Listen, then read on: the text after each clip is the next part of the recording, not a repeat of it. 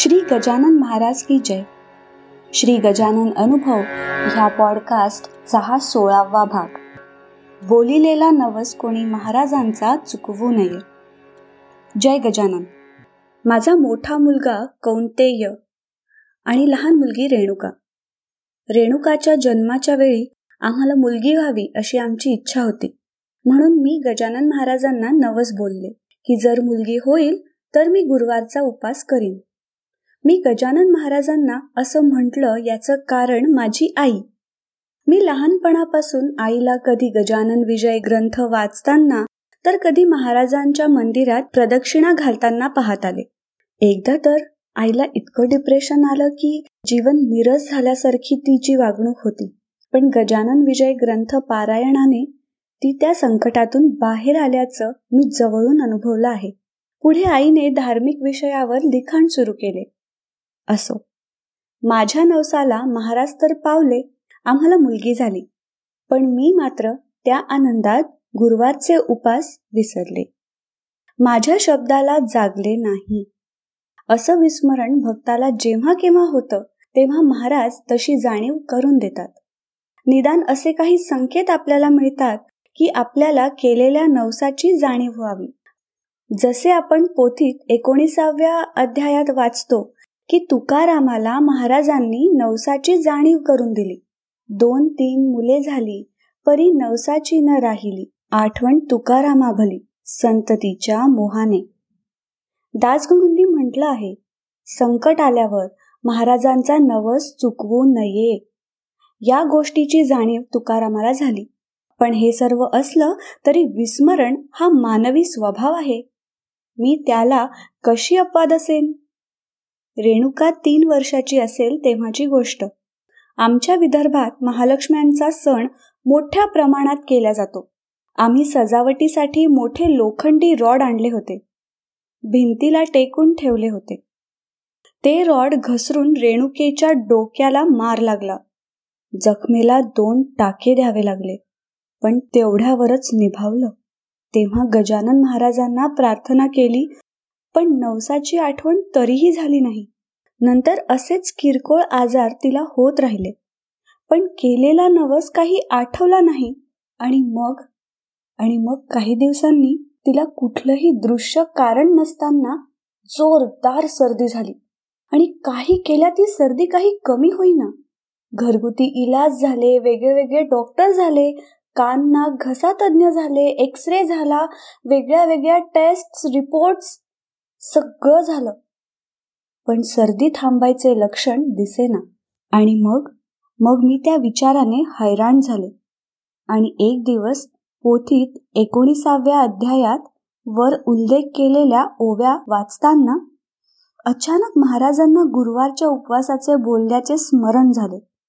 आणि लगेच क्षमा मागून संकल्प सोडून उपवास सुरू झाला. अर्थातच काहीच दिवसांनी तिची तब्येत ठणठणीत झाली. या सर्व घटनाक्रमाचा मी विचार केला तेव्हा मला विस्मरणाचा पश्चाताप निश्चितच झाला. पण कुठेतरी एक विचार हाही आला की रेणुकाकडे महाराजांचं लक्ष आहे. मला आठवतं काही वर्षांपूर्वी गुढीपाडव्याच्या दिवशीची गोष्ट.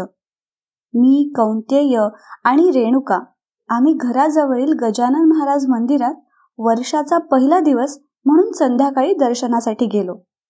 त्यावेळी तुरळक लोक तिथे होते. तेही परतण्याच्या स्थितीत. सहसा आम्ही दोन तीन मिनिटं शांत बसतो. नंतर अकरा प्रदक्षिणा पूर्ण करून प्रार्थना करून परततो. त्या दिवशी आम्ही प्रदक्षिणा सुरू करणार तोच तिथे एक बाई दर्शन घेऊन पेढे वाटू लागल्या. रेणुकाला पेढा खूप आवडतो. मोठमोठ्यांना प्रसादाचा पेढ्याचा मोह आवरत नाही. रेणुका तर लहानच होती. तिचं लक्ष पेढ्याकडे गेलं आणि ती अधीर झाली.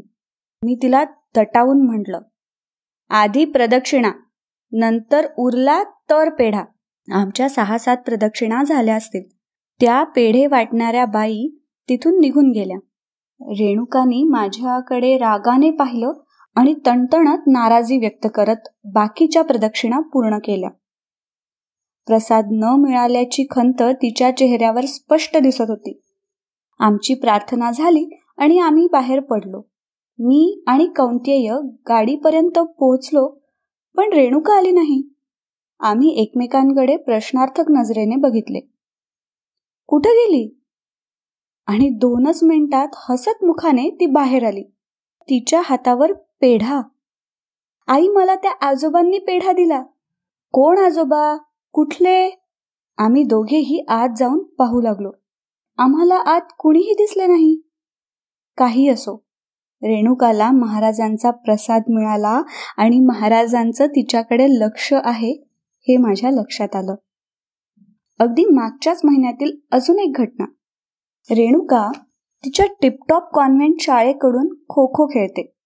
मागील वर्षी शाळेकडून खेळाडूंना खेळताना वापरण्यासाठी ड्रेस देण्यात आला आणि शाळेने स्पष्ट सूचना दिली की हा ड्रेस दोन वर्ष वापरायचा आहे. ड्रेस गहाळ झाल्यास पूर्ण जबाबदारी विद्यार्थिनीची असेल. मागील वर्षी रेणुकाचा खेळ खूप छान झाला. मुली प्रॅक्टिसला ड्रेस घेऊन शाळेत जायच्या. ते वर्ष संपलं मॅचेस संपल्या. मध्ये काही वर्षांची गॅप गेली. आणि नवीन वर्ष आलं.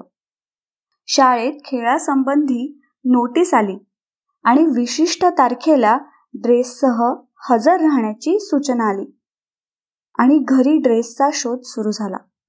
पण ड्रेस काही सापडे ना म्हटलं शाळेत विचारून पहा.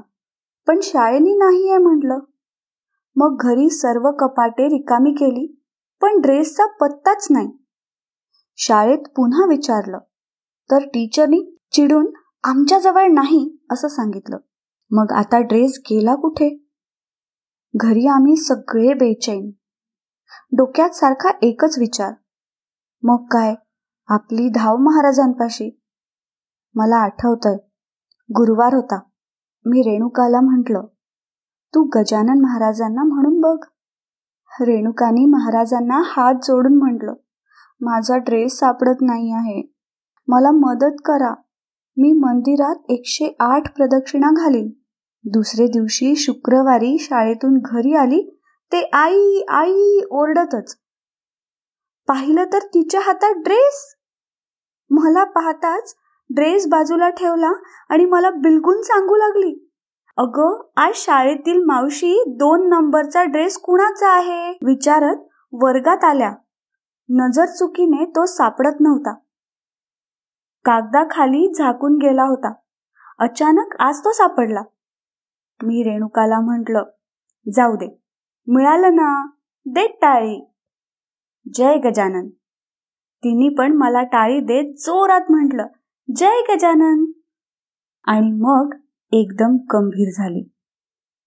म्हणाली आई मी तयार होते. आपल्याला मंदिरात जायचं आहे. एकशे आठ प्रदक्षिणांचं लक्षात आहे ना? लगेच मी म्हटलं चल बाई बोलिलेला नवस कोणी महाराजांचा चुकवू नये. त्या दिवशी प्रदक्षिणा घालताना रेणुकाच्या चेहऱ्यावरील आनंद पाहून मनोमन महाराजांचे आभार मानून मनात जयघोष करू लागले. श्री गजानन जय गजानन श्री गजानन जय गजानन. आत्ता आपण ऐकला हा अनुभव होता श्रद्धा देशपांडे नागपूर यांचा. जयंत वेलणकर यांनी शब्दांकित केलेला पौर्णिमा देशपांडे हिच्या आवाजात आणि नचिकेत शिरे प्रस्तुत श्री गजानन अनुभव ह्या पॉडकास्टचा हा भाग. हा अनुभव तुम्हाला कसा वाटला हे आम्हाला नक्की कळवा आणि तुमच्याकडे काही असे अनुभव असतील ते पण आम्हाला सांगायला विसरू नका. आपल्या प्रतिक्रिया किंवा अनुभव आमच्यापर्यंत पोहोचवण्यासाठी डॉक्टर जयंत वेलणकर आणि मी पॉडकास्टचे डिटेल्स एपिसोडच्या शो नोट्समध्ये दिले आहेत. दर गुरुवारी नवीन अनुभव ऐकण्यासाठी मी पॉडकास्टरच्या यूट्यूब चॅनलला लाईक आणि सबस्क्राईब करा. आणि मी पॉडकास्टरचे इतरही पॉडकास्ट नक्की ऐका. पुढच्या गुरुवारी भेटूयात एका नवीन अनुभवासोबत. तोपर्यंत श्री गजानन जय गजानन.